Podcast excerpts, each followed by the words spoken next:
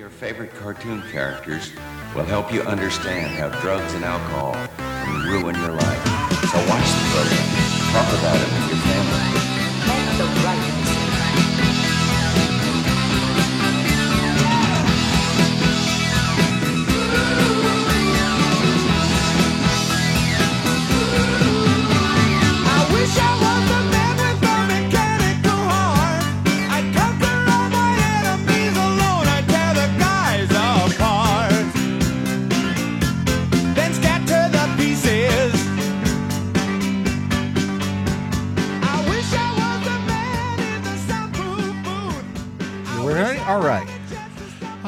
do the introduction.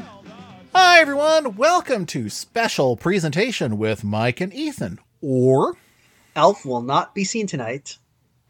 we're taking another trip up to France today, but not yet France. It is Gaul, for we are revisiting the land of Asterix, which, as you may recall, is not exactly a newspaper comic, but it's a a different form of comics than we're used to. Basically, we do everything but superhero comics around here.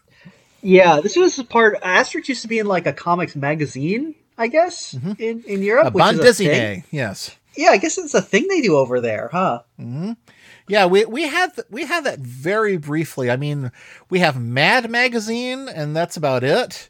For a little while, we had Shonen Jump, but that didn't last long. Yeah. Um, I mean, there was. Remember Cracked? That that was a thing. Correct? Yeah, and then it became a a humor website, and then it became a a reposting its old articles website. Yeah. well, what are you gonna do? Um, but uh, Join the- it. Yeah, but now, but Asterix uh, has worked fine. Everyone loves Asterix, so it did well Yeah. for itself. It became uh, like a series of its own comics. You could get Asterix, I guess. I guess you call them graphic novels. Um, Yeah, I'm not sure if Asterix is today still being published primarily as a serial and a bande dessinée, or if they if they just go straight to all Asterix all the time. Because people probably wait for the uh, collections for the most Yeah. part. Yeah. Um, and um, tonight's uh, episode, we're talking about an Asterix that is uh, the first and one of the only Asterix specials that was not actually adapted from a previous uh, Asterix comic. This is an original screenplay. Oh, really? I didn't know that. Yeah. Um, so we're actually talking about Asterix. Uh, it's a, a film which is sometimes called Asterix Conquers Rome. Uh, and is sometimes called Asterix's 12 Tasks, which is probably Yes. a better title, I think. Yeah, the Twelve Tasks of Asterix, which, which is a homage, of course, to the Twelve Labors of Hercules or Yes. Heracles. Yes, if you want to be Greek. yes. Um, yes, which so I do because the Romans are bad guys. Remember? oh, that's right. Uh, now, unlike the uh, the film that we watched last time, Asterix the Gaul, uh, this was actually um, uh, written by um, or or not actually. Uh, sorry, it was um, the story was written by Rene Goscinny and Albert U- Uderzo. Uh, the people, who- yeah, they are the, the- the creators of Asterix. Yes.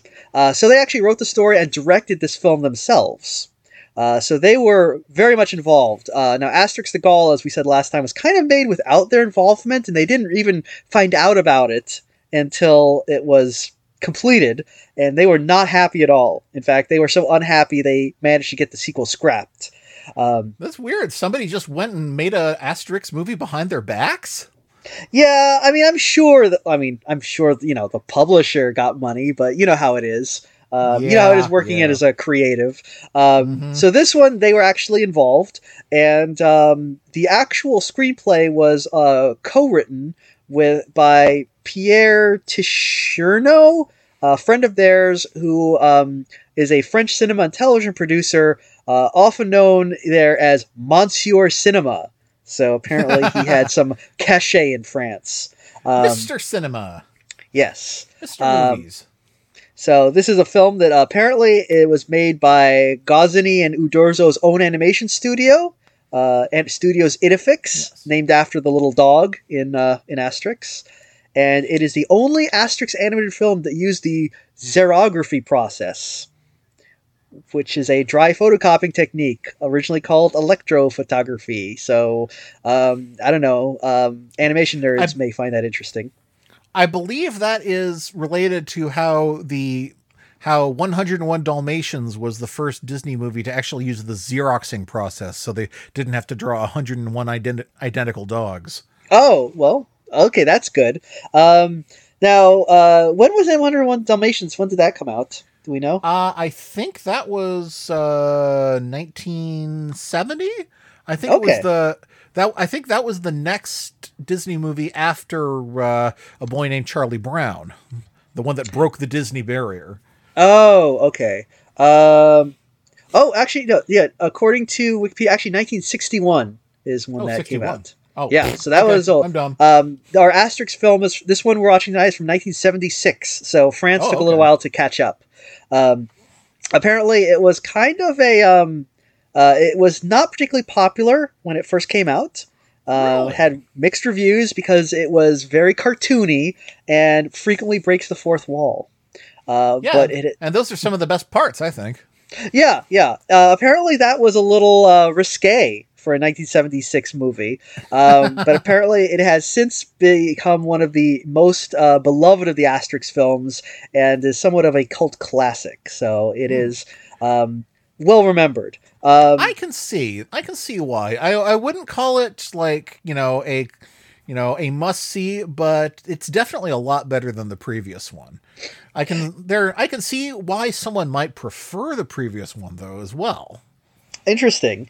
Um, now, I, I mentioned in our last episode that I I was pretty unimpressed with Asterix the Gaul, but I remembered Yeah. this one being pretty good.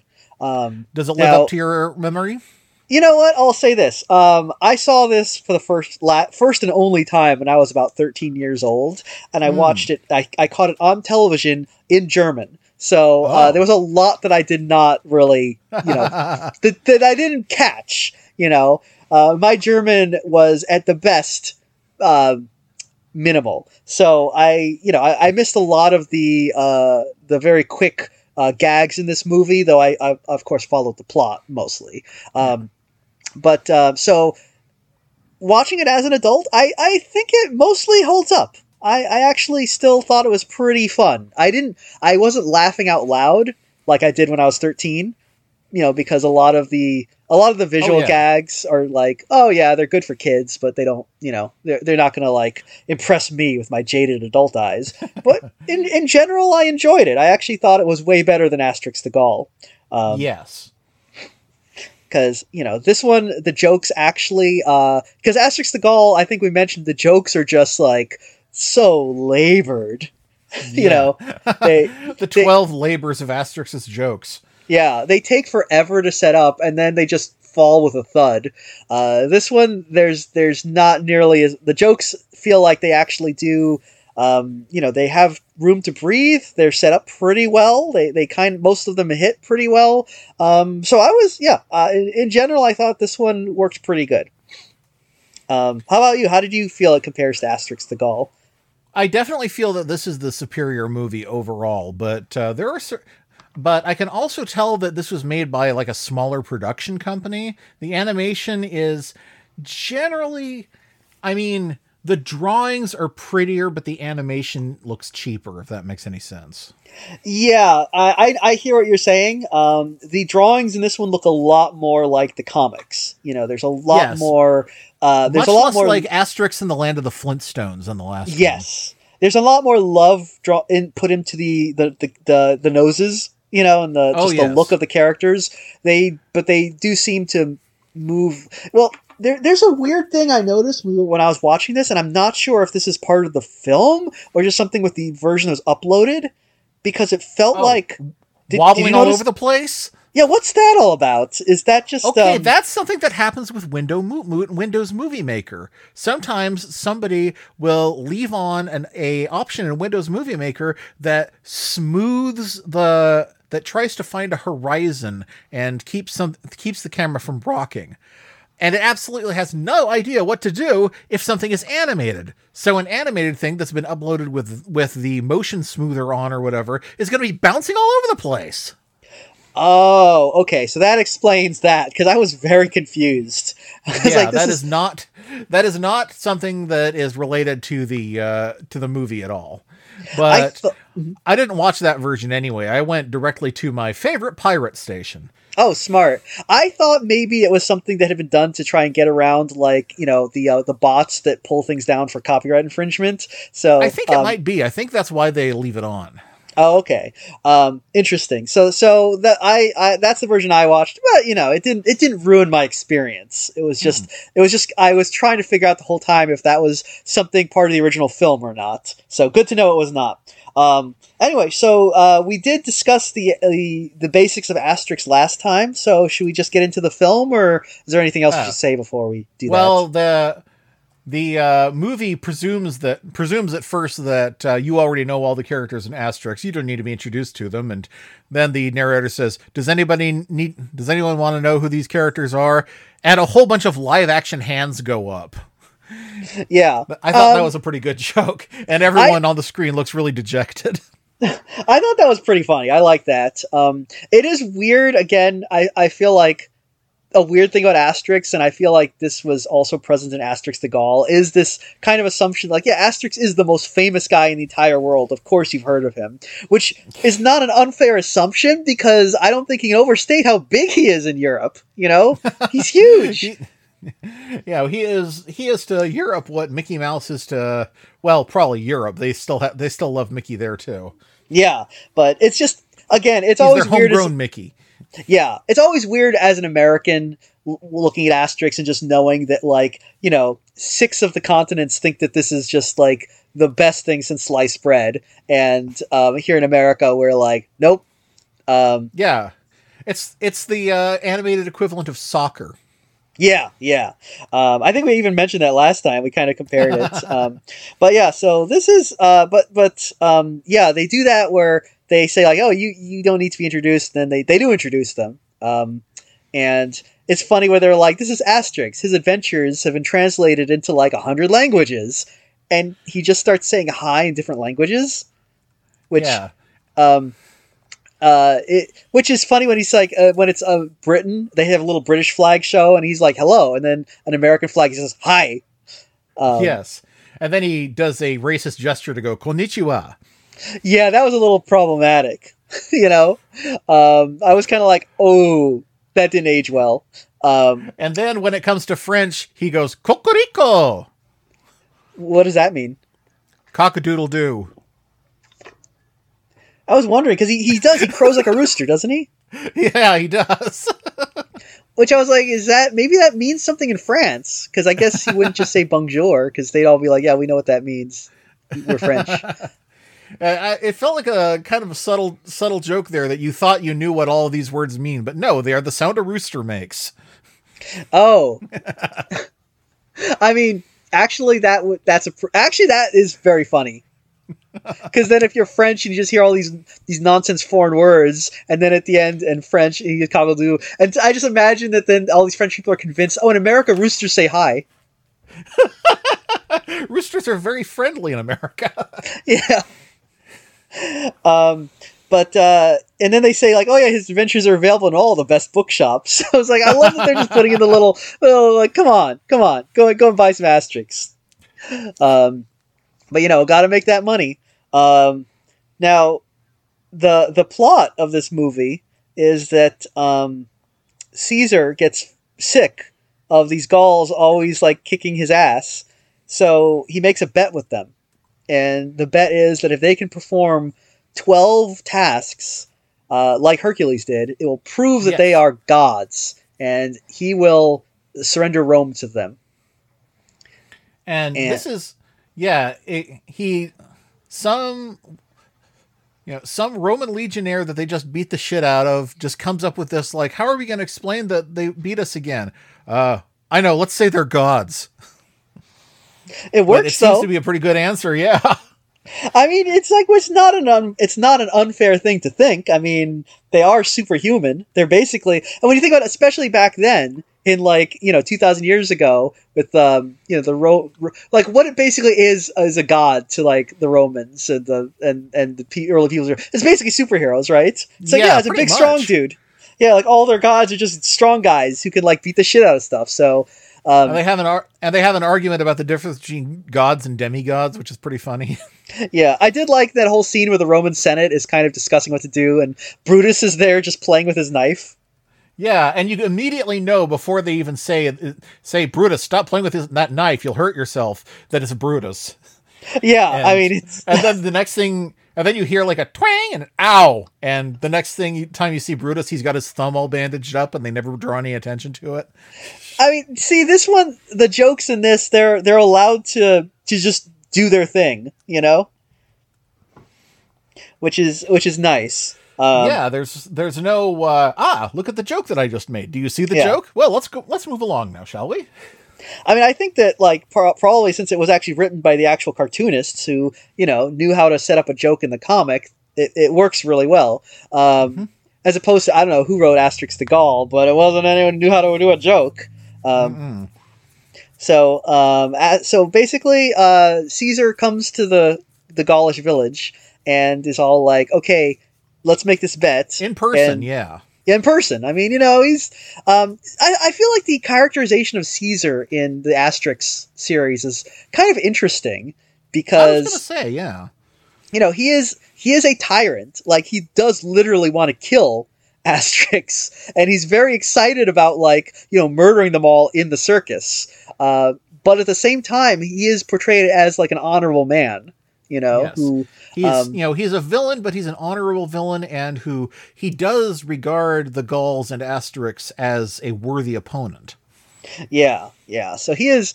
Um, I, I again, I feel like I feel like the characterization of Caesar in this is very European. You know, like I don't think you would get this kind of villain in an American animated film, like ever. No, I don't know if we. Uh, have you ever seen an American film where Caesar was the villain? Uh, no, Or I don't think I, anything else. In fact, Uh, the only thing I can think of where I've seen Caesar in a cartoon is uh, Time Squad once. Hmm. But like, I mean, that's kind of a different animal, you know. So I'm sure. Yeah, I'm sure uh, Peabody and Sherman met him at some time. Yeah. but, uh, Bill know, and Ted probably did too. So yeah. you know, um, but yeah, I don't. Re- I can't think of him being in anything else. Um, but uh, I mean, he's also not like really ever the main villain. He's kind of the. He's usually in the background, you know. Uh, usually, Asterix ends up fighting some random like centurion or something. Um, but uh, so the twelve. T- so they so um, they decide the Gauls decide to send Asterix and Obelix as their representatives to do these twelve tasks Uh-huh. because they say Asterix is the smartest, Obelix is the strongest. Yes. Asterix, and that is not to say that Obelix is stupid. It's just that Asterix is very clever, and you see that a lot more in this one than you do in others. And Yeah, yeah. and this okay, this is might be me completely blue skying, but hear me out. I think Asterix might have been the inspiration for the Mentos ads. The Mentos ad. You mean Yeah, you know, the Mentos ads where somebody has like a small problem and then they pop a Mentos in their mouth and it's like instant lateral thinking booster. And they, so they're like, oh, I know, I'll just go right through the car. Or, oh, I know, I'll pretend to be a mannequin for a second. the Fresh Maker? Yep, exactly. you know- You know what? You know, it's true because I feel like um no, it's true because a- Asterix is a uh, is a trickster figure that like Yes. and and you know the uh the the Europeans are very big on that sort of thing. They love trickster Mhm. figures. That's why they have uh like uh Loki or Coyote, that famous European That mythology European- figure. or Uh, Anansi, yeah, yeah, Anansi. Uh, I'm trying to think. Uh, Tia Miseria, yeah. Stingy Jack. Actually, I think that is one. Big 16. um, you know, they're, Now, they're now you're getting our, you know, now we're going full uh, Neil Gaiman and just naming all the trickster figures we know. I feel like um, there. You know, do we have a lot of trickster figures in American cartoons? Uh, I know Bugs Bunny would count as one, Yes. but Absolutely, yeah. Well, any of those screwball characters Bugs Bunny, Yeah. Daffy Duck to an extent, Screwy Squirrel, uh, Woody Woodpecker, Yogi Bear. Uh, yeah, yeah, he would count. Um, you don't see them uh, as much Jerry. anymore. Oh, sorry. Yeah, Jerry. Ironically, the neither the coyote nor the woodpecker or, or woodpecker or roadrunner are uh, trickster figures. It's it's a little different with him. He's more like uh he's what you would call the coyote is what you would call a mudhead. Oh, what's a mudhead? Uh, you don't see that. That's mudheads are important figures in uh, in southwest Southwest American Indian uh, communities. The Hopi and Zuni and a number of others have them. What they are is they're sort of like a a priest class, but they take the form of clowns. Oh, interesting. yeah, and mudheads get together to perform for children, and usually it involve the it involves like a priest trying to show a mudhead how to do something simple like climb a ladder, and the mudhead does literally everything wrong first before they get it right. Huh. Okay. Interesting. Um, yeah, I can see that. Yeah, you're right. The, the the coyote is kind of like that. Yeah. If I, you know, if I if I got Mudhead wrong, and any uh, Hopi or Zuni are listening to this, please correct me. I want to hear what hear what it's really like. Yeah. Interesting. Um, so uh, I guess do we have any mudheads in Asterix? I mean, Uh, in Asterix, uh, you might say that it's Caesar because he's just going going about conquering them completely the wrong way, and finally he accepts that you just can't do it. yeah. Oh, there you go. Man, layers. Um, so yeah, so Asterix, our trickster figure, and, and Obelix, who would- I don't know what he would represent in you know in Um, the in the hero's journey. Um, I don't. Yeah, I, Obelix. Well, because they're always together, he's not like the the uh, motley but uh, steadfast companion you meet along the way. So yeah, I don't know. yeah. But Asterix and Obelix are kind of kind of a unit for the most part. You don't see them split up very often, No, they're like which they're life movie, partners. the last movie, was so weird. Yeah, I actually read that that was because that was the very first Asterix adventure. Like it was based on the very first written Asterix comic. At which point Obelix was not really a um, he he was not yet uh, established as Asterix's sidekick. He was just kind of a random villager at that point. Interesting. So yeah, the it's it's surprise. These characters are so defined by this point that it's strange to think that they ever were anything else. Yeah, And oh, also we should point out that in this one they all have the correct names. So the uh, the chief is Vital Statistics instead of Ton of Bricks. yes. Um, we see uh, Getafix the uh, is the druid. Uh, I think the dog is Dogmatix in this. Um, yeah. Everyone and Cacophonix. They're all they're all it's, everything's right. So finally, we're we're in we're in um, you know uh, known waters. Um, But they um so there's twelve. So they send uh, Asterix with some of the magic potion, which interestingly doesn't play a huge part in this. No, Like- it doesn't. They use it about three times, I'd say. And Yeah. it's, you know, you would think that when you're dependent on this kind of thing, running out of it would be an important uh, plot point, but it doesn't come up. Uh, they they ration it very well, and also there's no point where uh, where Obelix uh, tries to sneak any. So Yeah, yeah. Um, they do. I think they use it a couple times, but many of these tasks are not like potion related. They're not tasks. They're not feats of strength. So No. they don't they don't need it, and and they are forced to use like their wits. Uh, which is good because if you just watch twelve times, then just beating someone with a magic potion, I, I think that get pretty pretty old pretty fast. no, know? yeah. and it's and what's funny is that some of the ones that are in fact strength based, they don't use the potion for. Yeah, that's true. Um, we see them for the first task. They do use the potion. Uh, Yes. is, they have to outrun um, Asbestos, who is, um, I guess, they said he was an Olympic runner, and he is um, pre- presumably a Roman because his Yes. name ends in us. So Yes. that's that's how also, you know a he has a Roman nose, which comes Oh, into play. That's true. That's true.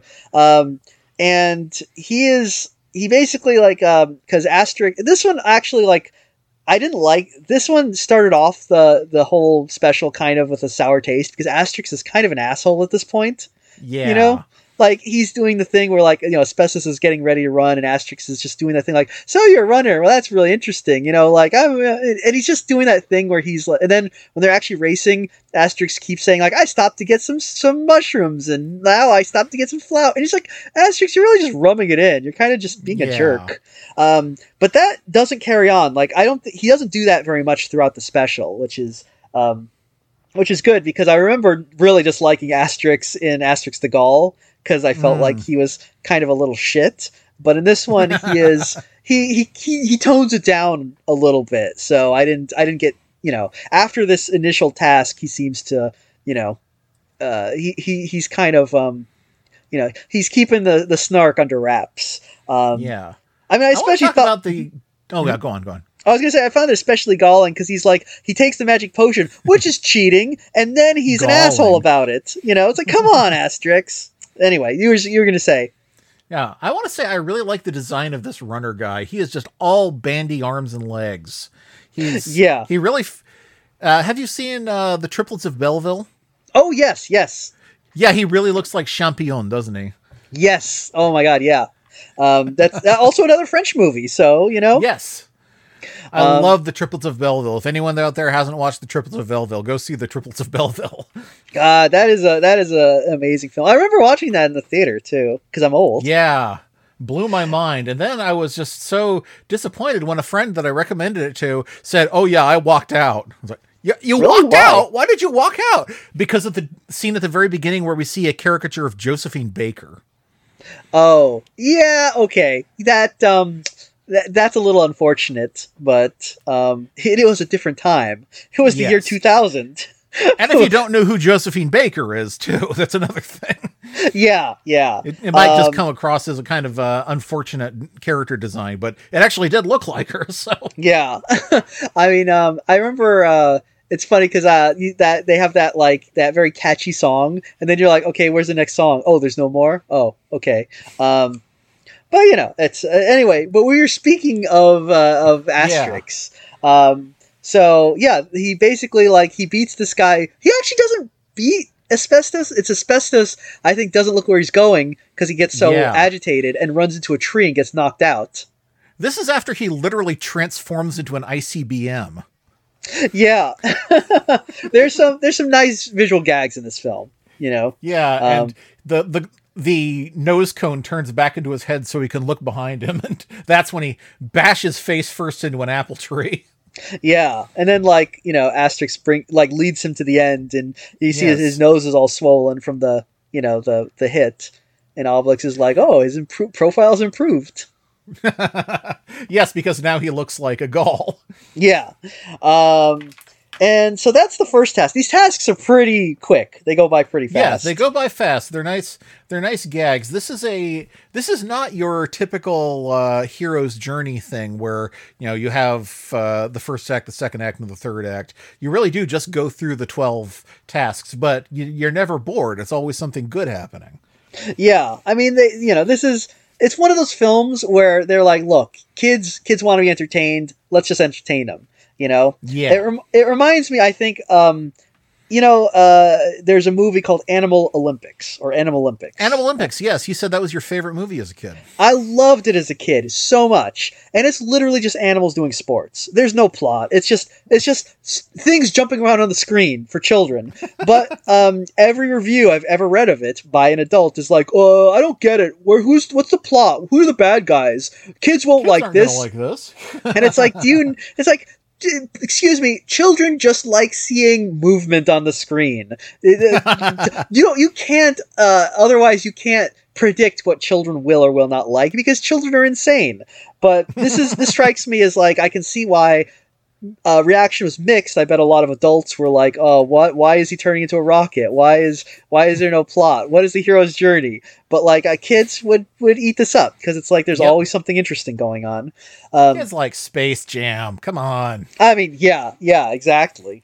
Um, now Kids the like second, Shopkins. Psh, they love them. Um, I don't know. so our, I, our- did I tell you that one time when I was working at the grocery store, a little girl came up to me and said, "Do you have Shopkins?" And I hadn't heard of them before. So I was like, "Do we have shotguns?" did he send her to the shotguns? no, no, no, no. We don't. We didn't sell shotguns, but no. Oh, like- too bad. She had to say it again. It's like, oh, Shopkins. Oh, the toys. No, we don't have those. Go across the street to Target for that. Uh, too bad. Yeah. Lost the sale. we couldn't sell her anything. You know, I could draw. I could draw a smiling face on a carton of milk and sell it to her, but it wouldn't be a Shopkin. No, no, no. It's not the same. Um, so what is our second task? I think it is. Our second uh, task is the spear throwing. oh, that's right. So this is uh, Xerxes the Persian. I think is what they call him, right? Yes. And this is a pretty quick but uh, good sequence where Xerxes winds up and hurls a javelin all the way across the ocean, and it uh, lands in the middle of a native community. And they're like, ah, a sign of war! Yeah. Um, and then uh, Obelix does the same. Like he also throws a spear. Yeah, Yeah, he, or javelin, and, sorry. yeah, he doesn't even take. Well, I mean, he doesn't have to take the potion. He's just like, oh, I'll do it, and uh, and Asterix is like, all right, but make sure you fly, throw it straight. And he throws it so straight that it passes entirely through the uh, the Indian village, who are now uh, who are now uh, beating the crap out of each other, and uh, it goes all the way around the world and chases Xerxes the Persian. And he's Yeah. fleeing from the spear so fast that all of the Indians stop their fighting to wonder what this Persian guy is doing running through their village. It's pretty impressive that he was able to run across the uh, Atlantic Ocean. Also, this guy has just one big muscular arm. So, Yeah, I, I thought that was kind of funny. That was a pretty Yeah, good I was like, little uh, "Oh." visual. oh, what do you do when you're not using your spear, Xerxes? Yeah, he's he's got the uh, the the massive like um, spear arm. His other arm is just normal, you know, Yeah, like, he's like, that uh, guy in Lady in the Water. I was gonna say Lady in the Water. oh, that's a movie that's uh, you know not as good as I remembered, but still better than anyone said. I mean, it it pe- yeah, people did not like it.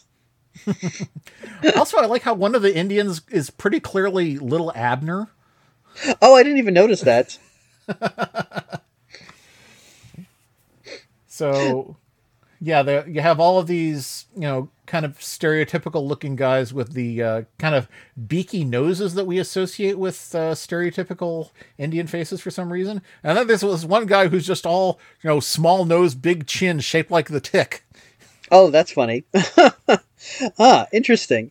Um, I I know according to uh, the Wikipedia article about this uh, this movie, um, the scene with a fight in the Native American village during the second task features a cameo by Oumpah-pah, which is a character created by Goscinny and Uderzo for a separate comic series.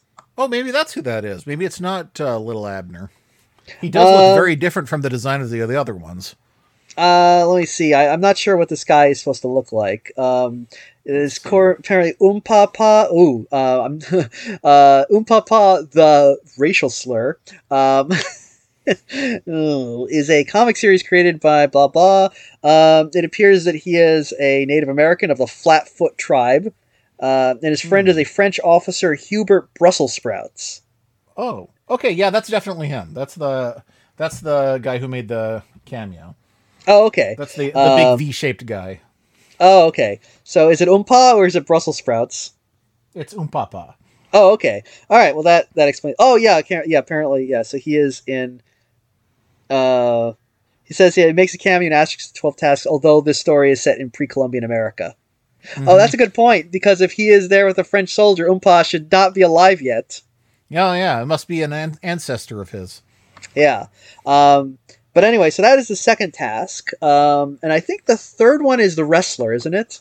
Yeah, the wrestling match. This is interesting. We have a a uh, very stereotypical looking German guy in a uh, in a Hagar the Horrible uh, hat coming out, but he's also wearing a karate gi. Yes, and I think they call him I don't know what uh, Cyl- Cylindric, the German. I think is yeah, his name. Cylindrix, the German. Yeah, Yeah. Cylindricus. Um, yes, he's just just a little short guy, no bigger than uh, Asterix, and uh, Obelix is like, okay, I'll take him on, and so he. So as you can probably guess from the karate gi, uh, Cylindricus has mastered that uniquely Western interpretation of karate, where you just grab someone by one arm and sling them around all over the place, like Joe Jitsu. Yes. And Um, now Asterix kind of figured out something was was some trick here because he was like, "There's got to be some trick," and also he's wearing very strange clothes. Um, and uh, Cylindric, they says that he learned this in his travels, but um, it actually I was I was wondering when I was seeing this I was like okay it makes sense that you know we're we're assuming these are all guys who are within the the the bounds of the Roman Empire, right? Yeah. How far east did the Roman Empire go? To to would it be as wouldn't wouldn't Well, have let's gone see. He well, they probably made some kind of. I mean, let's see. If he's doing jujitsu, that means he went to Japan. But I but I think the country was closed at the time, or at least that's what I thought. Learned from uh, that uh, twelve minute video about the history of Japan. Oh, okay. I mean, I don't Open think the Roman Empire make went that closed. far, and I mean, looking at this photograph, it looks like it kind of went into the, the the Middle East. So probably Persia would be as far east as it went. So okay, so I mean, it makes sense that I guess they would not have an actual uh, Japanese person in in this role and just be like, uh, just have a you know. They kind of dodged a German who- bullet there, though. Yeah, for, probably for the best. You know, um, I don't think they they might not have portrayed a Japanese uh, a person in this film with the you know the um the the the sensitivity that would be um you know uh, hoped for at least today. Um, but instead, so Cylindric he totally uh, kicks Obelix's ass, um, and uh, Asterix figures out that he needs to use some. Um, some smarts to beat this guy. Um, now, presumably, he doesn't use the magic potion when because when he sees that Asterix can't like beat, oh sorry, Obelix can't beat this guy, and Obelix is permanently strong from potion. Maybe he was like, oh, I, I gotta use something else. I gotta figure out another way to beat this guy. Uh, so what he does is he's like he asks uh, Cylindricus to basically like, oh, that's really interesting. Uh, can you show me how you do it? And Cylindricus obliges and uh, lets basically ha- let instructs Asterix on exactly how to defeat him. Yes, he's a very, you know, very friendly little guy, very, uh, very personable, and he's like, yeah, no, let me, let me demonstrate. And he's clearly having a lot of fun de- showing, showing his new friend how to use these techniques. And Yeah, he ends up, he ends up completely immobilized, and he's like, oh, you defeated me. Yeah. so, um, you know, so so this is the first one where we've seen uh, our heroes use some uh, guile to uh, to to defeat a task. Um, the first two, they were just using their you know their super strength. Um, Oh, we didn't. Did we mention the little guy who's following them? oh, we didn't. So what's his name? Uh, Caligula? No, what's his name? Not not Caligula Minus, but it reminds me a lot of him. It's a very you know sad, sacky little guy. Like, oh, you did that one. Now on to the next one. Very very droopy dog. Um, yes, I, according to Wikipedia's name is Caius Tidlus, Caius Tidlus. Okay, which I don't know Uh, if that's a joke. I don't know what that means. uh, and some and he must have done the French equivalent of "walk this way" because uh, Obelix imitates his walk as they go. Yeah, that's right. I noticed that. They didn't use that in the English version for some reason. Yeah, it's kind of yeah, it was kind of weird. Um, but uh, so so this is let's see, that is number three, right? That was so number, three. Okay, So I think four is was this the the hypnotist? four is the island. Oh, they went to the island before the hypnotist. That's weird. I feel like that's the wrong order, but um, so they go to the island of pleasure, and Yes, first they have to row across this this lake that, that and uh, Asterix was like, I didn't know there was a lake here, and the little guy's like, Well, there is. like dumbass. so there's a light. There's a very nice little boat that they're rowing across, and then they hear beautiful singing voices, and they're like, Wow, that sounds a whole lot better than Cacofonix And of course, it's like sirens or or mermaids or something. Yeah, it's uh so they go to this island with I think the the priestesses of I don't know if they actually say what they're of pleasure, yeah. Yeah. and yeah, and they all they all look relatively the same. I, I kept thinking like, you know, they look like they're supposed to be some kind of kind of uh, stereotype, but I don't know what of. It looks Hmm. like a cruel caricature of a race that doesn't exist. Yeah, I can kind of see that. It's it's it's one of those things where you're like, oh, I, I get it. There's there they uh, uh it was when a person who's whose uh, forte is like very like goofy exaggerated caricatures is like, I got to draw a hot woman now. You know, how do I do that? That's your solution? Put a hot chick on the cover of your science paper? Not my solution, it's history's solution. oh, that's right, Bob. So yeah, this this island is it's it makes me it reminds me a lot of the um the Eloi from the Time Machine. Yeah, yeah, it's got that vibe. Um, I I'm not sure. Now they are priestesses of pleasure. Are they supposed to be? Are they supposed to be like gods or spirits or something or like sirens? Yeah, I was wondering that myself because okay, these priestesses of pleasure are part of the uh, of the 12 tasks, but everywhere outside of the Gallic village is under Roman employ. Does this mean these are Romans? I mean, they're kind of dressed like Romans, you know. Yeah, they have columns and stuff. So yeah. um, so, So it this is seems something that something that Caesar must have had built for himself. Yeah. Um, now the implication is that they're kind of like sirens because people can't escape them. I guess because they're so incredibly hot. Um, Yeah. And they do mention that they have nectar and ambrosia. You know, the food of the gods. So. yeah. Uh, so presumably there is something kind of supernatural going on here.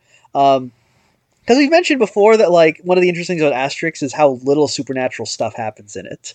Um, Yeah. there there is some more of it in this, one. than than the last one. Yeah, definitely. There's more of it in this one, but somehow it never makes it feel like a fantasy. Like it's just, you know what I mean? I don't know why. It just watching it, Yeah. I, I kind of just accepted the small uh, things as as part of our world, even though they very clearly aren't. Um, I think it has uh, something to do with how they break the fourth wall. You know, you Oh. see, you know, when you see the gods, that's like I don't know, breaking the ceiling, so to speak. Yeah, yeah, totally. Um, so they go to the the par- the pleasure island or island of Yeah. pleasure, and Yeah, they have you see what they did there. number. Yeah, they they kind of have a Yeah, I was wondering if. Asterix and Obelix were going to turn into donkeys. well, you know, no, that would that would fit. You know, like Circe. Yeah, yeah, but uh, no, there's they've got all kinds of uh, all kinds of delights here, birds and animals that naturally play music, and there's fountains of wine, and uh, all these women who are dedicated to uh, getting you lost in pleasure forever. But for Obelix, that means eating roast boar, and that's the one animal they don't have on this island. Yeah, I actually thought this was really funny. Where like he gets all he gets all huffy.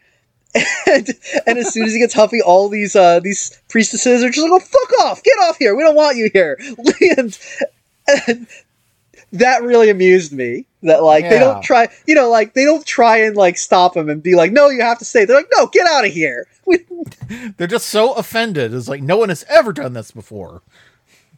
Yeah. Well, I also like when when they're like, you have all we offer you all these pleasures and you want food, and Obelix is like, yeah, eating is a great pleasure to me. It's like, yeah, Not wrong. Yeah. Shoot. I, I feel like it's like if you're on the island of pleasure, it is a tremendous oversight that they're like that they're like, yeah, we don't have any food here. It's like what the what? Um, know, I mean, other so than we nectar just and dance, ambrosia. drink wine, and presumably screw when the camera gets turned off. Yeah, I mean, uh, don't get me wrong, all very fine things to do, but you know, man doesn't live by screwing and wine alone. You know, also want wild boar. Um, yeah. uh, Ethan, have you ever had wild boar? I mean, I've had pig. I don't know if I've had wild boar, but uh, you know, you would have to hunt it, wouldn't you? So I mean, I, I, I think so. I mean, unless um, I don't know. I imagine there- it tastes gamey, but that's probably what he likes about it. Yeah, I, I wonder if you can buy. You could probably buy boar, right? Oh yeah, yeah. You, if you can get moose and stuff in uh, Canadian uh, specialty shops, I'm sure you can get boar. Yeah. Huh. Okay. Well, apparently, mm, yeah. I'm looking at like, uh, yeah. Okay, you can buy it over the internet. So if you want to buy Okay. wild boar, um, Oh, okay. I- we'll do that next time. And you know, we had the Dilbert ice cream last time. This time we'll have wild boar. I wonder if uh, the Dilbert ice cream was really good. We'll see if uh, we'll see if wild boar. I mean, we'll have to like I suppose probably like prepare it like a pork cutlet. I don't think we can have like the the full wild boar on a spit the way Obelix does it. But you know. But anyway, so they leave the island of pleasure, and now I think is this the hypnotist? This is this is yes, the hypnotist comes next. This is Also- number Yeah, five, also, right? the fact that also I want to say that the fact that Asterix and Obelix were so easily able to leave the island of pleasure, you know, further points to the idea that these two were boyfriends. Oh, yeah, that's very good point. Um, Well, good for but them. I mean, I think they, I think these girls hit on the other side, hit them just right on the other side of their Kinsey scale for a little while there. I mean, why not? You know, and they're having a good time with the dancing. Damn right. Um, so now I think we get to the great uh, Egyptian hypnotist. Um, yes, who runs his like a practice, like he's a hypnotist that you go to, you know, if you want to be an animal. Yeah, I mean, I thought this was kind of funny because they don't call him a hypnotist; they call him a magician. But like, he's doing hypnosis. Um, but yeah, he runs it like it's it's like a dentist because they go in and like there are people waiting in the waiting room. You know, Reading they magazines, yeah, yeah. So um, and yeah, he hypnotizes one guy to be a bird and one guy to be a cat, and then um, and then like Asterix goes yeah. The guy who's he's a bird literally flies out the door, and Asterix is like, "Did you see that?" And Obelix is like, "Yeah, he's flying low. We're gonna have rain." Yeah, I mean, I thought that was pretty clever. I mean, that was pretty fun. There's like a lot of funny little bits like that. Um, but yeah, so he tries to hypnotize Asterix, and um, I can say this as someone um, who has uh, dabbled a bit in hypnosis. Uh, this you? is very a little bit. Yeah, I've actually I've been hypnotized. Um, Hmm. and uh, so I can tell you uh, this is actually very accurate because the the whole point of hypnosis and how it works is you you have to want to be hypnotized. You know, like Yeah. it like like it's not real. It doesn't work. But like you you can convince yourself that it does, and then it can then it will work. You know, like Yeah. um, you know, like I mean, you probably know with stage hypnosis, that's the whole way it works, right? Yes, where people are like, "Oh, I Oh, really want. I. I can't disappoint. I've got to go along with it." You know, um, and you know, because I've done it as as well, like been hypnotized, but I was also extremely high at the time, which helps. You know, yes. but my point is, Asterix basically thwarts this guy by just not playing along. And that that that's exactly what that's exactly how you would not be hypnotized. Just be like, because when this guy starts saying like, you know, uses he's got like shine, lights shining out of his eyes, and he's trying to Yeah, hypnotize Asterix. and And is just fascinated by the eyes. Is like that must be really great for reading in bed. yeah, and this guy just You starts getting really that. annoyed. yeah, Also, you he has an oil lamp on his on his hairband. What's up with that? oh, I mean, I, I guess it help. I guess it. I guess it's something oh, to look at. it's the at. equivalent of a doctor's mirror. Okay. Oh, I was thinking it was like a spinning bow tie or something. You know, But, like I get it. The little is that what those are for on the doctor hats? They're little Yeah, the, the little yeah the little mirrors. Yeah, it's to reflect light onto whatever the doctor's looking at. I did not know that's what those were for. Yeah, it's one of those things that you just think of as like a t- cartoon signifier that this is a doctor. But, you know, like I, I think I said before on this podcast that uh, until I was like 30, I had no idea that the purpose of uh, mannequins was to model the clothes that they were selling. What did you think they were for? I thought they were just like a symbol of a fashion store, like a barber pole. Oh, yeah, yeah, yeah. Okay, yeah, that kind of makes sense actually. Um, yeah, yeah. They're supposed. You're supposed to be like, oh yeah, that's that's the right. Uh, that's the clothes I want.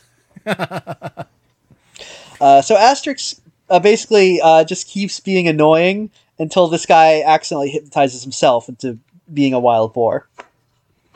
I don't think it's that accidental, but yeah, pretty much. Well, yeah, yeah. He has to Um, want it after all. Oh, that's true. Oh, that's true. This guy is just a secret furry the whole time. He was like, God, I wish, I wish I, I wish I were a boar. yeah. He's like, this is my persona. Yes, yes, it's working. I'm a boar. Uh, oh, it's not curly.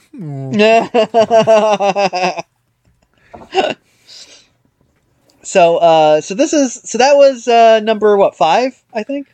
Yeah, that was the that was the fifth one. Now the sixth one is the restaurant, and this is this is a pretty obvious gag, but it works out really well.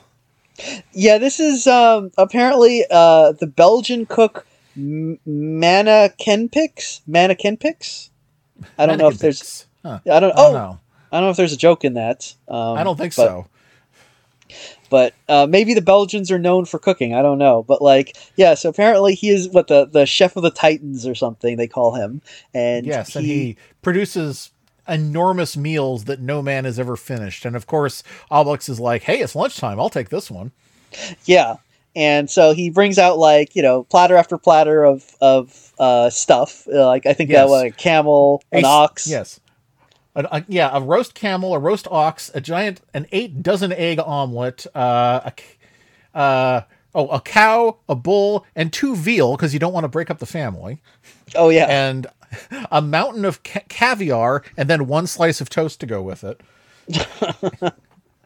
and a and a whole roast elephant, and uh, and of course, and of course, Obelix empties this guy's whole uh, whole kitchen, and the chef runs out in despair. And Obelix is like, "Hey, what's what's going on? Isn't there anything after the appetizers?" I mean, you know, I kind of saw that coming, but it's still it's Yeah. still funny. It's still good. Um and um Yes, the sumptuous Belgian feast. oh, yes. so that's number 6. And then um let's see. I guess uh, 7 is a really good one. I thought this was I think this is the Cave of the Beast, right? Yeah, the Cave of the Beast is really exciting because, and it was happening just as I was like, you know, Hercules met a lot more monsters by this point. Yeah. I think the fact they did want to keep it relatively like, you know, um grounded in our world so they were like they didn't they didn't go full out with the monsters but they they gave themselves a little bit of uh leeway with this one uh so there's they have to go into this ca- the cave of the beast and confront the beast. And um you know they asterisk is like well what does it look like? It's like no one knows because no one's ever come out again. And it's this this big kind of like cave that looks like a like a monster's maw and there's like wind howling out of it. And um yeah. I don't, and if this weren't 1976, I would have been like, they're selling this playset, aren't they? yeah yeah it's this one this one's good because um they go in Very and this is He-Man. yeah it really does look like snake mountain or something doesn't it Yeah, it looks like Castle Grayskull. yeah so they they go in and um this is a long sequence you know because you see them kind of like trudging through um you know all these caves all these caverns and um You get a lot of that thing where it's all black except for their eyes. yes and i think sometimes it looks like they do it looks like they're doing that thing where they just put a bunch of paint between two pieces of glass and kind of smudge it around you know Yeah, yeah. It's this is a little more, uh, you know, a little more stylistic than the rest of the movie, and I think it works well.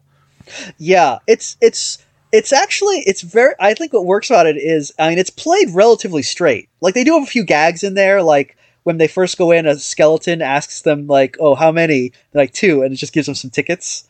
Um, but but I mean, it's it's pretty like played pretty straight, and it's like they're going into this very spooky cave, you know Yeah. and then um and then they they keep going deeper and then you, you hear them like you hear a noise and they're like it's the beast and then it just cuts to them like coming up out of a like a, like a roman aqueduct or something yeah, and um you know they they see caius tidless and uh he's like i have to ask what was a beast like and they're like and obviously like very tasty so um Also, No. for like one second, they were in a subway.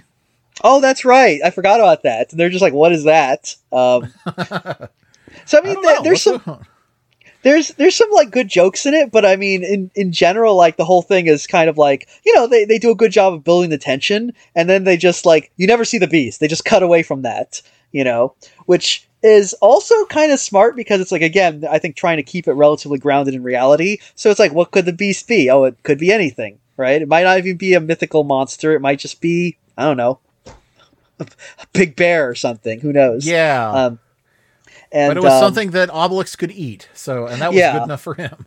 I, I do like that where we don't even get to see it. They just cut completely like to the to the the punchline. So um, I thought that was one of the best like gags in the whole movie. See this movie, like the jokes, like they they have the setup. They have enough setup to make the joke work. Not like Asterix the Gaul, you know, where it's the opposite. There's- Um, I I was kind of hoping that they would surprise you with- that they would surprise you with a monster whose design was completely different from anything else in the movie, But I guess I was thinking of uh, Monty Python and the Holy Grail there. Oh yeah, yeah. I mean that, that could have worked too.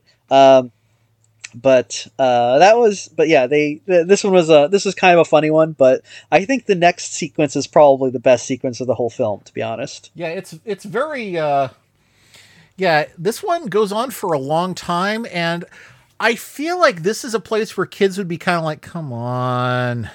But Yeah, that's the point. yeah. I think adults will appreciate this a lot more. um, Yes. This is where they they um, they have to go into the the house that sends you mad, or this place that sends that's you it's mad. officially called. Yes. And Yeah.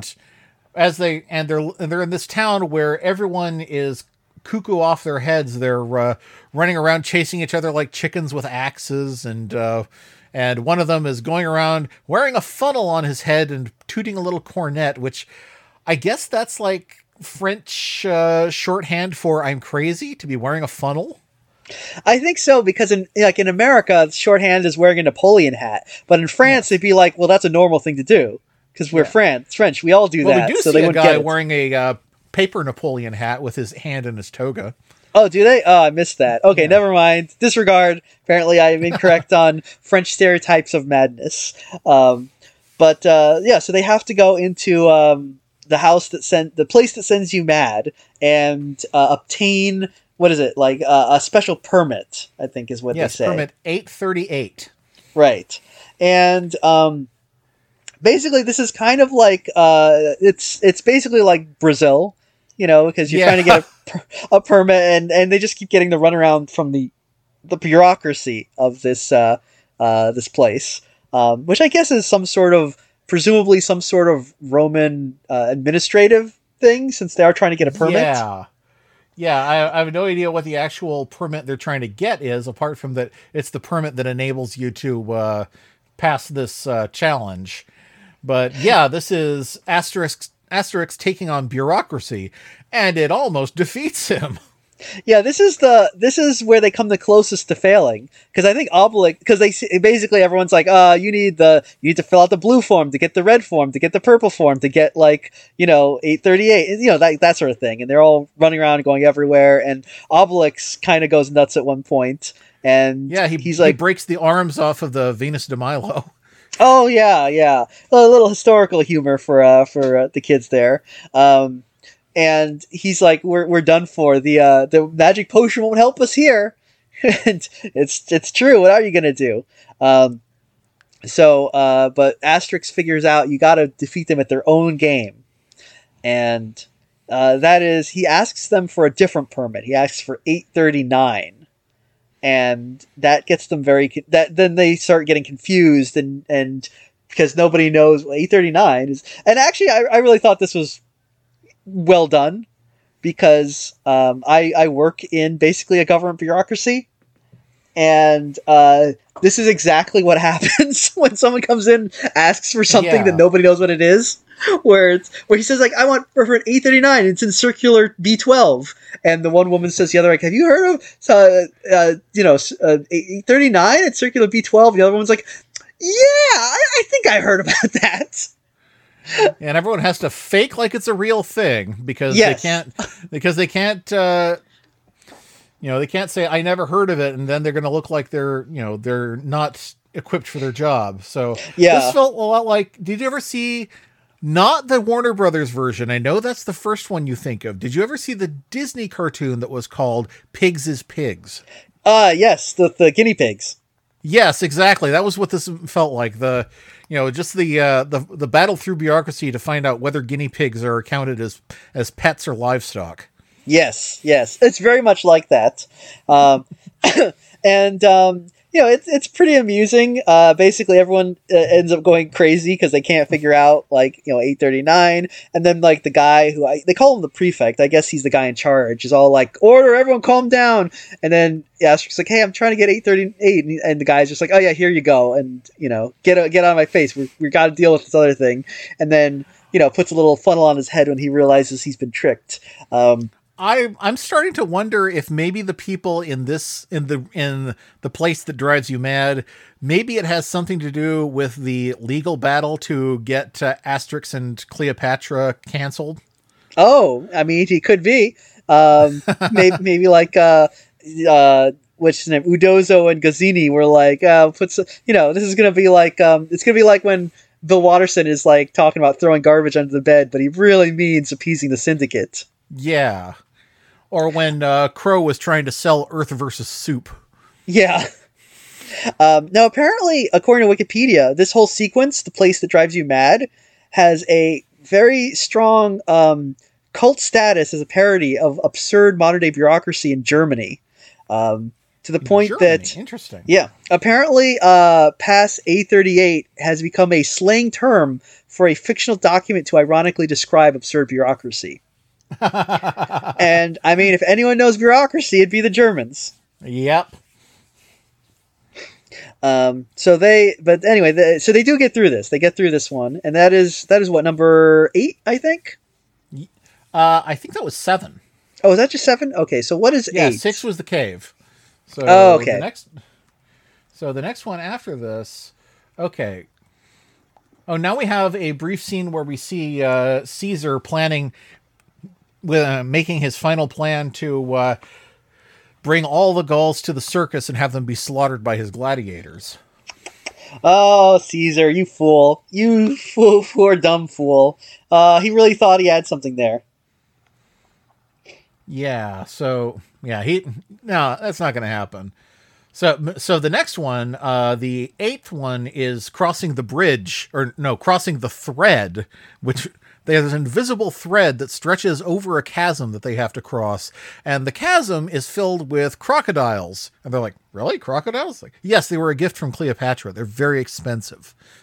Oh, I'm, gl- I'm glad that they they uh, they explained that because um, I was wondering, is very what? expensive, Douglas. There's like crocodiles. What are crocodiles doing there in Rome? What's going on here? Ah, I hope someone will fire over that blunder. Um, but uh, um, so um, they so they try to go across the thread. At first, like Obelix is like, "Oh, let's just go down there and, and cross," you know, and they're like, "No, they're crocodiles." And I was all, and then Obelix is like, "Oh, they're stringy. I don't want to deal with them." But they eventually find out that crossing the thread is too much trouble, so they do decide to just go down and like beat up the crocodiles. Yeah. And I felt like this is a joke that they could have made and then they didn't. That, you know, because what happens is they go down there, they fall amongst the crocodiles, a big fight ensues, and one by one you see the crocodiles leap up and hang onto the thread themselves for dear life. So eventually the thread is completely covered in crocodiles. So I felt like the but next thing we see is uh Asterix and Obelix climbing up the other side of the uh of the chasm where they're uh, where Caius, what's his name, is waiting for them, and they really should have climbed up the other side and just walked across the crocodiles on the bridge. Yeah, they that I think maybe they were like, oh, it's um, too, you know, we're pressed for time, maybe because yeah, I really felt like that was where they were going to go too. Um, this is, I think, the second time that Asterix uses the potion in this movie. Yeah, he only uses the potion. Yeah, he only uses the potion to win the race and to fight crocodiles. Also, in this movie, but not the other one, when he when he drinks the potion, you get a very brief kind of powering up animation like Popeye. Yeah, yeah, like a little video game.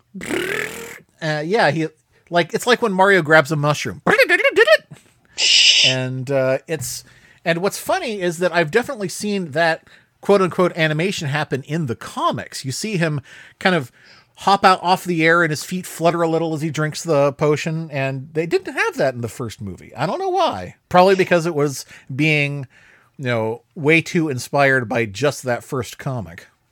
Yeah, like this one. Yeah, they they they give you some nice visuals, you know. Yes.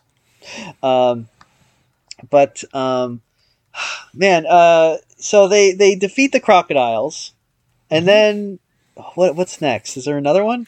Now we're on number nine. This is this is climbing the mountain. They have to climb this mountain and talk to the old man of the mountain, who will ask them a very difficult riddle. Yeah. So they they do this. They they climb the mountain and they get to the top, and the Yes, old man. a lot of we have a lot of mountain climbing sequences, including the one time you get to see Obelix actually pick up and carry a menhir. It's because uh, Asterix was clinging to a crag, and then it breaks, and uh, Obelix catches him, crag and all. Well, good. I mean, that's kind of what he does. So Yeah. yeah. Um, Not that it ruins. Like, no, why isn't he carrying any menhir? No stars. Yeah, and then uh, yeah, because people people came in, they wanted they want menhirs. You know, I mean that's that's what the Obelix was known for. You don't you don't see a menhir. It's like I hope someone got fired over that blunder. Um, but they arrive at the top, and the old man riddle is he's like you need to touch these two piles of laundry and tell me which one is washed with with uh, what is it Olympus detergent. yes. And uh, he is absolutely delighted that Asterix gets it right. So uh, Ethan, did you expect this one? What were you expecting the riddle to be? Uh, I have. I was guessing that the riddle would be, you know, what walks on two legs in the evening, blah blah blah. But no, no, it was. This is interesting. Is this actually based on a? I wonder if this is based on an actual commercial that was going on in 1976. I mean, it's it's the sort of thing that I've seen happen in in cartoons parodying commercials very often, but I've never seen in an actual commercial. So I yeah, I do wonder if this was well, no, that's not true. I've seen like lots of commercials where they have people like, oh, drink these two, you know, drink these two colas. like the Pepsi challenge, yeah. Yeah, yeah. So I, I'm sure I, I I am hundred percent sure that like there was probably multiple commercials with people touching laundry, but I've never seen one. Um, Yes. I, uh, but yeah, it's it's very. This was kind of unexpected. I, I didn't expect it to go this way. I kind of was thinking the same thing as you that it would be some riddle and like Asterix would just answer it and the guy would get like oh you know disappointed. Um, uh, but we actually get like a little cameo from the uh, the Roman gods like watching this whole thing and agreeing that Yeah. you know Olympus detergent is the best. and I really like this this particular depiction of the gods that you have. Uh, I guess okay, I, I can never remember their Roman names, but I guess it's uh, Jupiter, Juno, uh, Mars and Venus, and Vulcan and Bacchus. Did I did I miss one? And I think it's most of them. Uh, there's a woman wearing a helmet. I guess that's um. Oh That'd shit! a- What's Athena's Athena or Oh, what's her name in uh Pallas? No. who Athena? Isn't it Athena? Yeah. Isn't it? Does she isn't have her the name? same name in Is it Minerva?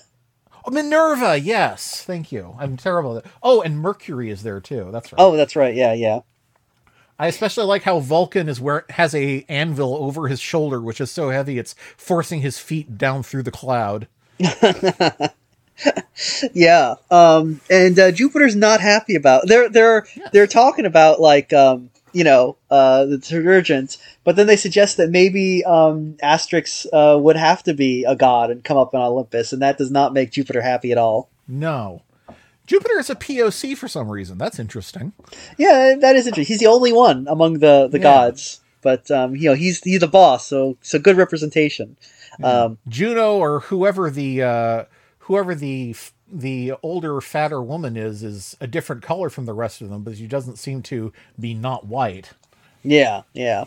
Um, that, that's that Jupiter kind of gets mad because he's like, oh, like, oh, I'm getting sick of these Gauls, and he throws lightning, which I guess is that his thing. I always thought that was more of a Thor, uh, not a uh, not a Thor. He's Greek. He's who is a Vulcan? Who does the lightning in Greek? In, no, in uh, uh, no, it is Zeus. Zeus is the god Oh. of thunder, but Oh, uh, okay. Vulcan is the one who, but, but yeah, god of thunder. But it's Vulcan or Her- or uh, Hephaestus who makes the lightning bolts for him that he throws.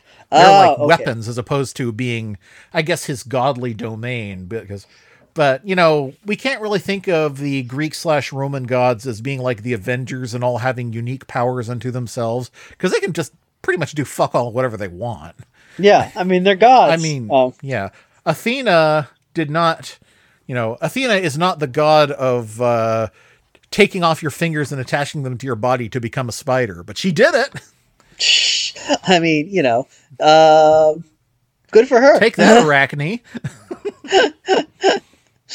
Um, so uh, but yeah, so so Jupiter sends sh- throws the lightning bolt, um, but and it looks like they're, he's going to kill Asterix, but instead we just kind of cut to them, uh, and there's just a lightning storm going on, which is kind of a neat little uh, little you know cut there. Um, Yeah. and they they're going to go to Rome, but first they have to spend the night on this uh, this this plain of um, this where I think a battle has happened. Yeah, I think is this the tenth or the ninth one? Um, I think like, are we really only at nine? I feel like It this feels was like we're only at nine. Wait. This I can't be. I feel be like they might have skipped one. Did we? Wait, wait. Which one? Wait. So let me count them. We had uh, the the race. We had race was first the race, then we then, had the, then uh, the javelin throwing. the javelin throwing. Well, Mhm. it was three was the wrestler. The three was the uh, wrestler. Four was the uh, island, and maybe the crossing of the lake and crossing the island were two. I don't know. Hmm. Well, let's see. Then we had so if the, if it's one, then five was the the hypnotist.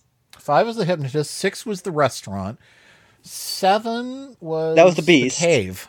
Yeah. Yeah, seven was So- the cave. Eight was the place where you go crazy. Yeah, Nine so was the okay. So nine was the mountain. So ten. We're at the tenth one now. No, no. Nine was the crocodiles. Ten was the mountain. Oh, nine was okay. Yeah, So crocodile. we're at eleven. This is the eleventh one. This is the eleventh one. All right. Yeah. So they have to spend a night on this uh, this uh, this old battlefield, and um, all basically all these like uh, ghosts of like dead Roman legionnaires start popping up, and um, uh, Obelix is really excited because he sees them and he's like, "Oh, good Romans!" and because he loves beating up Romans, and so he's he's trying to beat them up, but they're ghosts, so it doesn't really work. Yeah, and he gets really disappointed. Yeah, and it's funny because the like I guess the the ghost commander is kind of like telling him, "Ah, we you know we died, we ghosts died here, and we are be- we are bewitched to always frighten everyone to death." And um, uh, and then it's just funny because Asterix shows up and he's like, "What's going on here? What's all this noise?" Um, and uh, Obelix starts trying to explain, and he's like, "Oh, we have to stand Like these are witches, and uh, they they frighten ghosts." And the ghosts are like, "No, you're getting it wrong." um, which the tiger was in the Brahmin, and the cage came walking by. it's it's just funny because Asterix is like, "I don't care what you are. I'm trying to get a good night's sleep. We've been up the mountain. We've we've seen the crocodiles. We've done the beast and everything. Now we need, you know, we gotta go to the circus tomorrow. So please keep it down." And just not scared of you, man. Boy, he's really Yeah. disappointed too. He's like, oh, it's it's I no, think the funniest scared part. of me. I'm a ghost. I, I really think the funniest part of this whole thing is just Obelix trying to like apologize to the ghost. yeah. Where he's like, "Please, sir, you have to understand. He's had a very hard day." Also, I like that when he, you know, takes a punch and swipes through the ghost, the the ghost deforms in a way that, you know, for a second it made me think. Uh, oh crap! What's his name? Uh, oh, it made it just the ghost deformed in a way that made me think, oh, Gahan Wilson drawing. But Oh yeah, yeah, yeah. I see where he's actually the ghost looks very Gahan Wilson. Now that I think it about it, does, yeah. he's got like the kind of like something about his. He's got like the um, the knobby elbows and the big teeth and the and Yes. just some, and the the shadow the sunken kind of um bags under the eyes. He just has a very very Gahan Wilson look to him. Now that you mention it. I wonder if that was intentional. That's very interesting. That the these that these ghosts. Well, I mean, if you want somebody who draws spooky, you go to Gahan Wilson, at least in 1976. Maybe he maybe he's uh he's big in France. You know, bigger than we know. Oh, I would hope so. I mean, he deserved it. Oh yeah, Yeah. especially when the ghost laughs, you see the teeth bouncing out, and you're like, "Whoa, yeah, that that has big Wilson energy." Yeah, yeah. Um, but I basically like yeah, Asterix just kind of do- is is done with this shit. Um, and the the best parts probably of this movie are just when Asterix just kind of bluffs people, you know, or just doesn't want to deal with something. So, um, so th- that's pretty much the eleventh task, I think. Yeah, that's the And the- eleventh one. So finally, they have reached Rome, and they actually wake up in the middle of Rome, and there's no explanation for why. Yeah, I was a little confused by that. If that was supposed to, what was going on? I guess they just didn't want to animate them, waste time animating them like walking to Rome. I guess. Yeah, they and they actually uh, they they draw attention to it when Obelix says, "Goodness, the the Romans certainly build fast." Yeah, but you know, then that's kind of the end of it. So they they go in, and Caesar is just. I think Caesar just tells them like, "Now you're going in the circus, and you'll all be killed." And of course, the uh, the the rest of the Gaulish village has already come to uh, has already come there, and they're like, "Yay, we're gonna rule Rome! Yee, it's gonna be fun!" Yeah, and um, so they're in. They go into the circus, but of course they take the uh, you know the magic potion first. Yeah, So, everyone takes the potion um, except, of course, for Obelix. Right. So they all get to go in and um, they beat all the gladiators, and then they they beat all the the wild beasts too. And yeah, well, f- but first they're fighting amongst themselves, so they don't even notice they're fighting the gladiators because as Obelix and someone else with a big, someone else with a big ponytail who's about Obelix's size, I, I kind of felt like, wow, what am I doing in this movie? And they were. Uh, so they that were, guy, they're fighting and yeah, slapping each other around. I, I forget his I forget his name, but he is a recurring character in in the Asterix comics. He Oh, is the village fish fishmonger. And um, you know his main thing is uh, he usually has a running feud with the village blacksmith, where and he gets very mad when someone accuses him of having unfresh fish. So usually they'll start fighting, and he'll he'll hit people with his fish. Um, but um, yeah, so he has this fight with Al- Obelix because um, they, they I think they, they both want to do the fighting, but yeah, like you said, they just end up beating up a lot of uh, gladiators by accident. Yeah, they Um, keep hitting someone else as they try to hit each other. Yeah, we get a lot of the whole village is here, so we also get like um, we get like the the hot lady Gaul. Um, I don't think she has a name. I think she's just Mrs. Geriatrix. Yeah, Um, this yeah this movie has a thousand percent more Gaulish women than the last one did. Right, which is not hard to do. They were like zero. I guess it's one. more like in infinite percent, and then Yeah. there's more than one. There's you know, actually there's quite a few women. I it's I think the uh, troop that's making its way to Rome is mostly women. Yeah, I know we get uh, we do get to see um, uh, I forget her name, Vitalstatistix uh, wife. I don't Is remember there? her name either. Yeah, but she yeah you see her first, and she's borrowing the shield to go shopping. Yeah, um, I think. Oh, I think her name is apparently Impedimenta.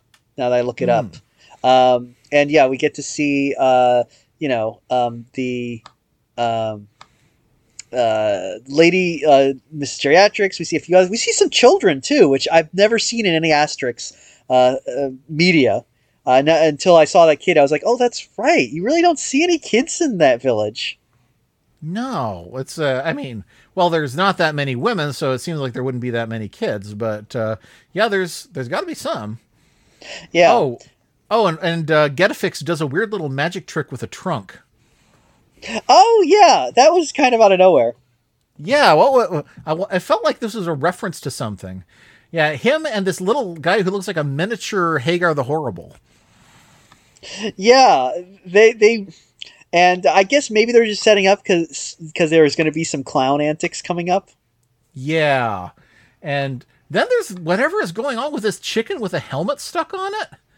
What That- was going on there? I I was very confused by that. Yeah, I think this this chicken is fighting so hard to get out of a Roman or or I don't know whose helmet it was. Maybe it was uh, Dogmatix. Is uh, is stu- gets a helmet stuck on it and fights so hard to get out of it. By the time it gets out, it starts ren- laying eggs that hatch into random things like a a wine goblet, a hand, a Donald Duck, a telephone. Yeah, at first like they do like little what like uh, eggs with little helmets, but then it just Yeah. keeps going into weirder things. I'm really not sure what to make of that. It's absolutely baffling. Yeah, there's there must be a joke here somewhere, but I mean, this is that is the most joke-like material ever. Yeah, so that that is um that is not up to some of the standards that we've seen in some of these other uh you know Asterix gags in this, but um so they they do that. Um I guess eventually they they do they do beat everyone. Um, Yeah. I do oh, like the even part. Cacofonix gets one up on somebody this time. oh, I missed that. What happens? Uh, the blacksmith sneaks up on him to uh, hit him, but just as he's about to start playing his lute, he puts on a Roman centurion hat with the big blade on top, and the blacksmith is howling in pain, holding his injured hand. And we hold on Cacofonix for so long that it looks like something else is going to happen to him, but it doesn't. He dodges, and a pie goes past him and misses, and instead it hits Vitalstatistix. And this Oh, is where it goes, it just turns on a dime from being a Roman circus to the circus. Yeah, he just suddenly has uh, clown makeup on. Yeah, he had clown makeup from the pie. And uh, Caesar says to uh, release the wild animals, and uh, uh, Asterix already has a flaming hoop for them to jump through, and Obelix is already bench pressing a whole bunch of elephants that are dressed up for the circus, and the the hot Gaulish lady is dancing with a bear, and somebody tames all these lions, and it just turns into the circus. Yeah. Um, I did like when that one like guy. He's I guess he's like I don't know the the the, the MC or something, the ringmaster. Yeah. Who's all crying. He's like they ruined the circus, making children laugh. It's like oh, that's it's pretty funny. Oh yeah, there's the fishmonger. He's juggling fish.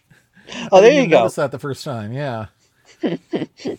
Um, but yeah, it's um, yeah. So, but anyway, Caesar finally is like, you know what? Um, you you've beaten me, and he just he he basically says like, yeah, you you get Rome. I'm giving up. Yeah, he takes off his laurel and tosses it to uh, tosses it to uh, Vitalstatistix, and then we get this nice little fade to a uh, Roman marble statue of all of the Gauls together in the same pose they were at the beginning of the movie. Yeah. Oh yeah, yeah, that's right.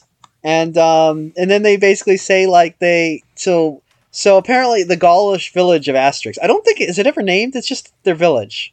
Yeah, So it is And now I the don't center. know what the yeah, but they end up ruling Rome, and with great magnan- magnanimity, they allowed Caesar to retire to a quaint little villa to live out his days in peace. And we see that uh, Caesar has married Cleopatra, so it's like, oh, what a nice kind of uh, alternate alternate history for him, where Brutus never never pulls a knife on him. Yeah. Oh, if only if only there was a real asterisk. Think about how history would be different. uh, anyway, so so that's pretty much. Well, I guess then uh, a guy Tiddlus, Kai, Caius Tiddlus, I guess goes to the Caius island of pleasure. Yes, that's his, that's his reward for a job well done, and we see him living it up at the island of pleasure. And but the Gauls have all returned to their own uh, village, and uh, and they're celebrating the fact that they're going to rule Rome forever. And Obelix is like, "Is that true? Did we end up c- conquering Rome?" And Asterix says, "Ah, it's a cartoon movie. We can do whatever we want." and Obelix is like, "Really?" So he goes to the island of pleasure himself and brings his own roast boar. I mean, you know, that's, that's that's the way to do it. Yep. Um, but And um, that's the 12 tasks of Asterisk. Ast- Asterix. God, I always print, mispronounce it. yeah, jeez, G- give him the give him the the, the dignity of his full name. Um, so, uh, what did you think? Com- uh, Twelve Tasks of Asterix, especially compared to Asterix the Gaul. It's abs- it's absolutely true that this is this feels much more like the creators getting to do what they wanted as opposed to uh, the uh, you know somebody who somehow had the rights to an animated Asterix movie being like, uh, quick, do it just like this because people like this, people like the animated version. Yeah, yeah. This one feels like there's there's a lot more care put into it. We didn't, especially we didn't have to uh, fu- fucking like that in, an interminable ox cart song with with chubby Hitler in this one, which is really makes it like way better because oh my god, that really went on. Um, but yeah, no, this this one I think uh, is a, is a fun one. It um it it it holds up um, mostly. You know, there's there's um I could complain about like. Uh, um, you know, things like that weird chicken gag. But in general, I think this is, um, you know, a, a fun adventure to take with uh, with our pals. Also, they're not like Asterix and Obelix are are a lot more likable in this one than in our Yeah, last Yeah, I film. think so. Asterix is less of an asshole and Obelix is less of a dumbass. Yeah, yeah.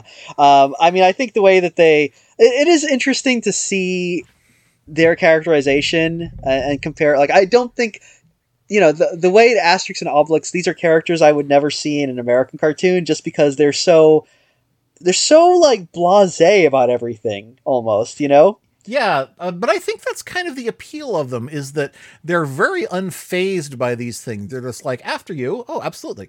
You know, they're, they're like the goofy gophers. You know. yeah yeah they very much are I mean I mean it makes sense that they're like well they're super strong what's going to faze them really you know but even when they are kind of like um mo- when they are fazed like they they take it in stride you know I mean Obelix is a little more high strung obviously but Asterix is like well well here's a plan you know he's down to business so um you know it's it's it's just not a character type that you see a lot in american Mhm. cartoons you know Yes, Uh. and I mean, considering that America is kind of where animation was born, we have the we have the whole his most of the history of it right here. So when we discover something new like French animation or Japanese animation, we have to see like, oh, what have you been doing with our art? Ooh, exciting! yeah um oh it's, it's yeah i wonder hmm um with with uh when you look at animation it's it's always interesting because yeah like you said this is kind of where i like everything seems to in some way or another um flow from american animation like everything eventually comes back to copying that in some way and, and turning it into um regionalizing it i guess you could say um, yes, so it's it's uh, it's always interesting to see what uh, what what comes of it. Um, but it's always yeah, like this is very distinctly French. You know, it's um, that that is. I mean, that's par- probably that's part of the appeal. I'm sure.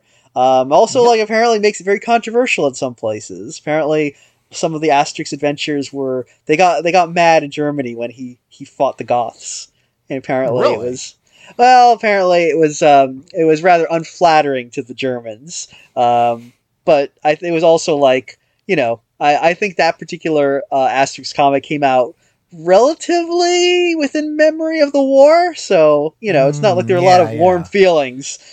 so the so Yeah. the Goths were presented as Nazi like. yeah, they were very um, you know I think they were presented as very very like uh, warlike, you know, very very uh, uh, big martinets, you know.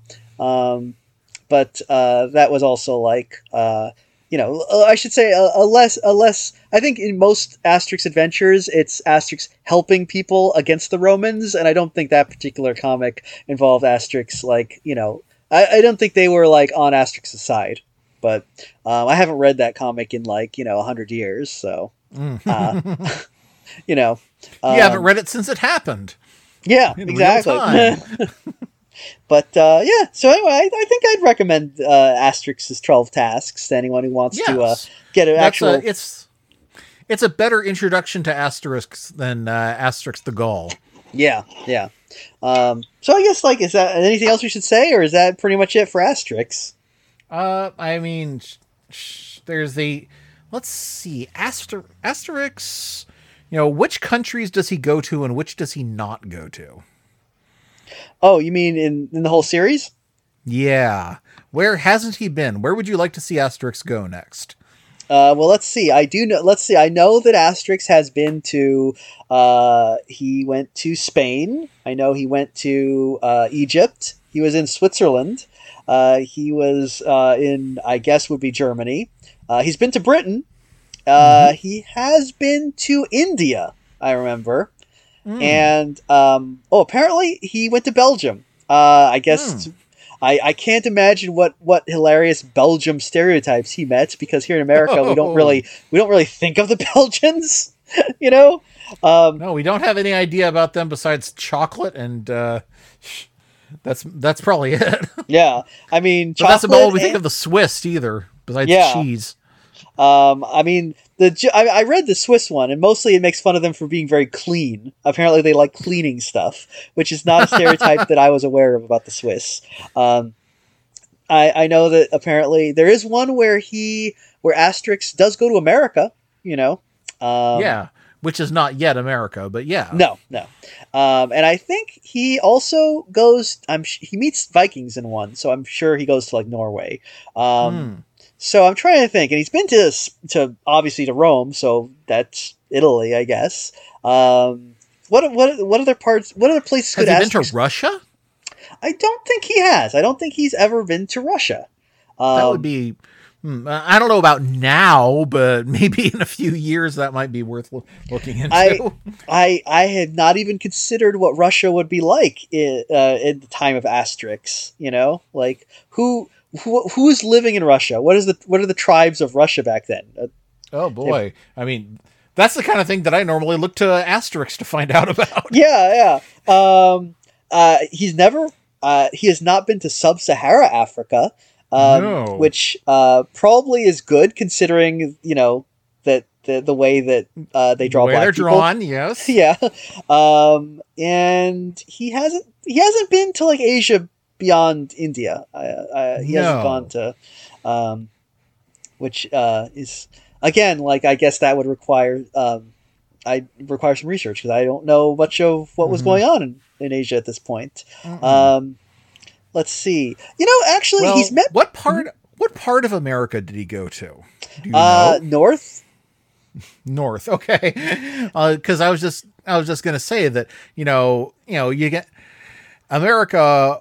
It may not have necessarily the Americas may not have been divided up into countries yet, but they were very much divided into a lot of different people. I'd like to see Asterix meeting, say, the Mayas, the Aztec, the uh, the Indians of the Northwest Coast, the Tlingit, the Yeah, like this. Um, it was they were Native Americans. Um, I don't think they were based on any particular tribe. I think it was just the generic ones you get. You know, you know. Yeah, I mean, it's not like it's not like they we do all that much research about what kind of tribes live in Europe. So I, I guess I can't blame them for not looking up what tribes lived in America.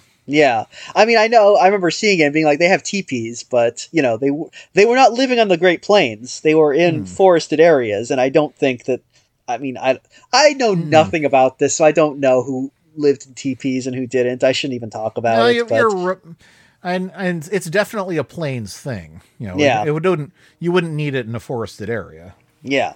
Also, I just realized I was incorrect. Asterix has gone to Asia.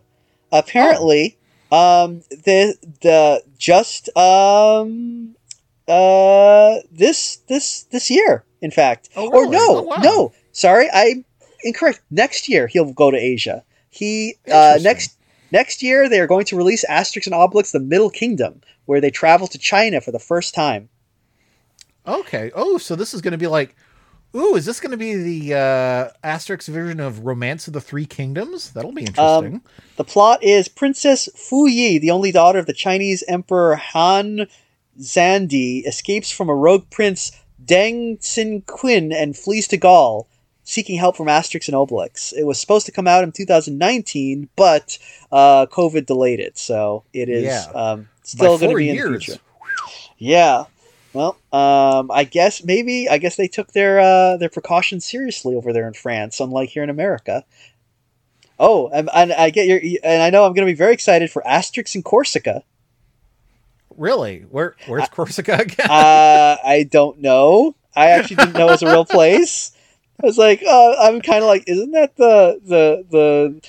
I don't know. I always think of it like the Corsican brothers, you know, Cheech and Chong. yeah, me too. What does that, Um, what does that mean? Are they were see. they from Corsica? I never saw that movie. Um, oh, apparently it is a, an island in the Mediterranean, one of the 18 regions of France. So I'm Hmm, sure that in okay. France, they'll be like, oh, yeah, we all know Corsica. We all know all the funny stereotypes of Corsicans. I'm just like, I don't know. um, I s- I'd like to see uh, Asterix and Obelix go to uh, the Basque countries, visit, uh, you know, and uh, fight weird dra- dragon monsters like the Herensuge and stuff. But uh, Hmm. again, you know, monsters don't come up that much in uh, in Asterix. So let me just. So just have one where they go to Transylvania and there's monsters everywhere. Come on. oh, yeah. Oh, you know what? That would, I, I think, um, that would be interesting. Uh, I don't think Asterix has gone to that region of, uh, of Eastern Europe. You know, he's never met any, uh, what, Tartars or Magyars or whatever. No. No, those are the kind of people that you'd be meeting if you went to Russia. So this could lead into the Russian one. Yeah, there you go. Um, yeah, again, uh, Asterix, you should uh, they should consult us on these things. Um, oh, apparently Napoleon is from Corsica. I guess that's why they Oh. call him the little Corsican. I, I didn't know that. Yeah, I, I guess that kind of makes sense now that I think about it. Um, however, apparently this Asterix and Corsica they they they um, they satirize the stereotypical laziness of the Corsicans. Oh, take that, Corsicans, I guess. Oh yeah, I would want to be Corsica right now.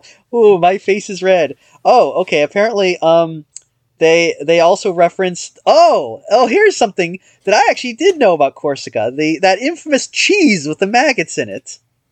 Oh, I hadn't heard about that. Yeah, it's a it's a kind of okay. So Casu Marzu, it's a kind of cheese. Uh, it's a Sardinian sheep milk cheese that contains live uh, maggots, and um, you apparently um, I've heard of it. It's it's a, it's a cheese that is so awful that it's illegal, but people in Corsica still love it because they love eating these live maggots. Um, I, I guess apparently the acid from the maggot's digestive breaks down the cheese's fats, making the texture of the cheese very soft. So, uh, I, I guess that's good. Maggots. Okay. Uh, yeah, I, I, um, yeah, I am. Uh, I do not. Yeah, apparently it is among several cheeses not legal in the United States. Yeah. I mean, the stereotypical laziness of Corsicans, and yet they're willing to pick out the flies from their cheese. Well, know, apparently you just eat the maggots. So, Oh, well, never mind. yeah, I thought it was uh, like raisin bread, but no. Oh wow. Uh, anyway, uh, that's Corsica. Good, good to know. Well, you can't say you didn't learn anything from special presentation this week.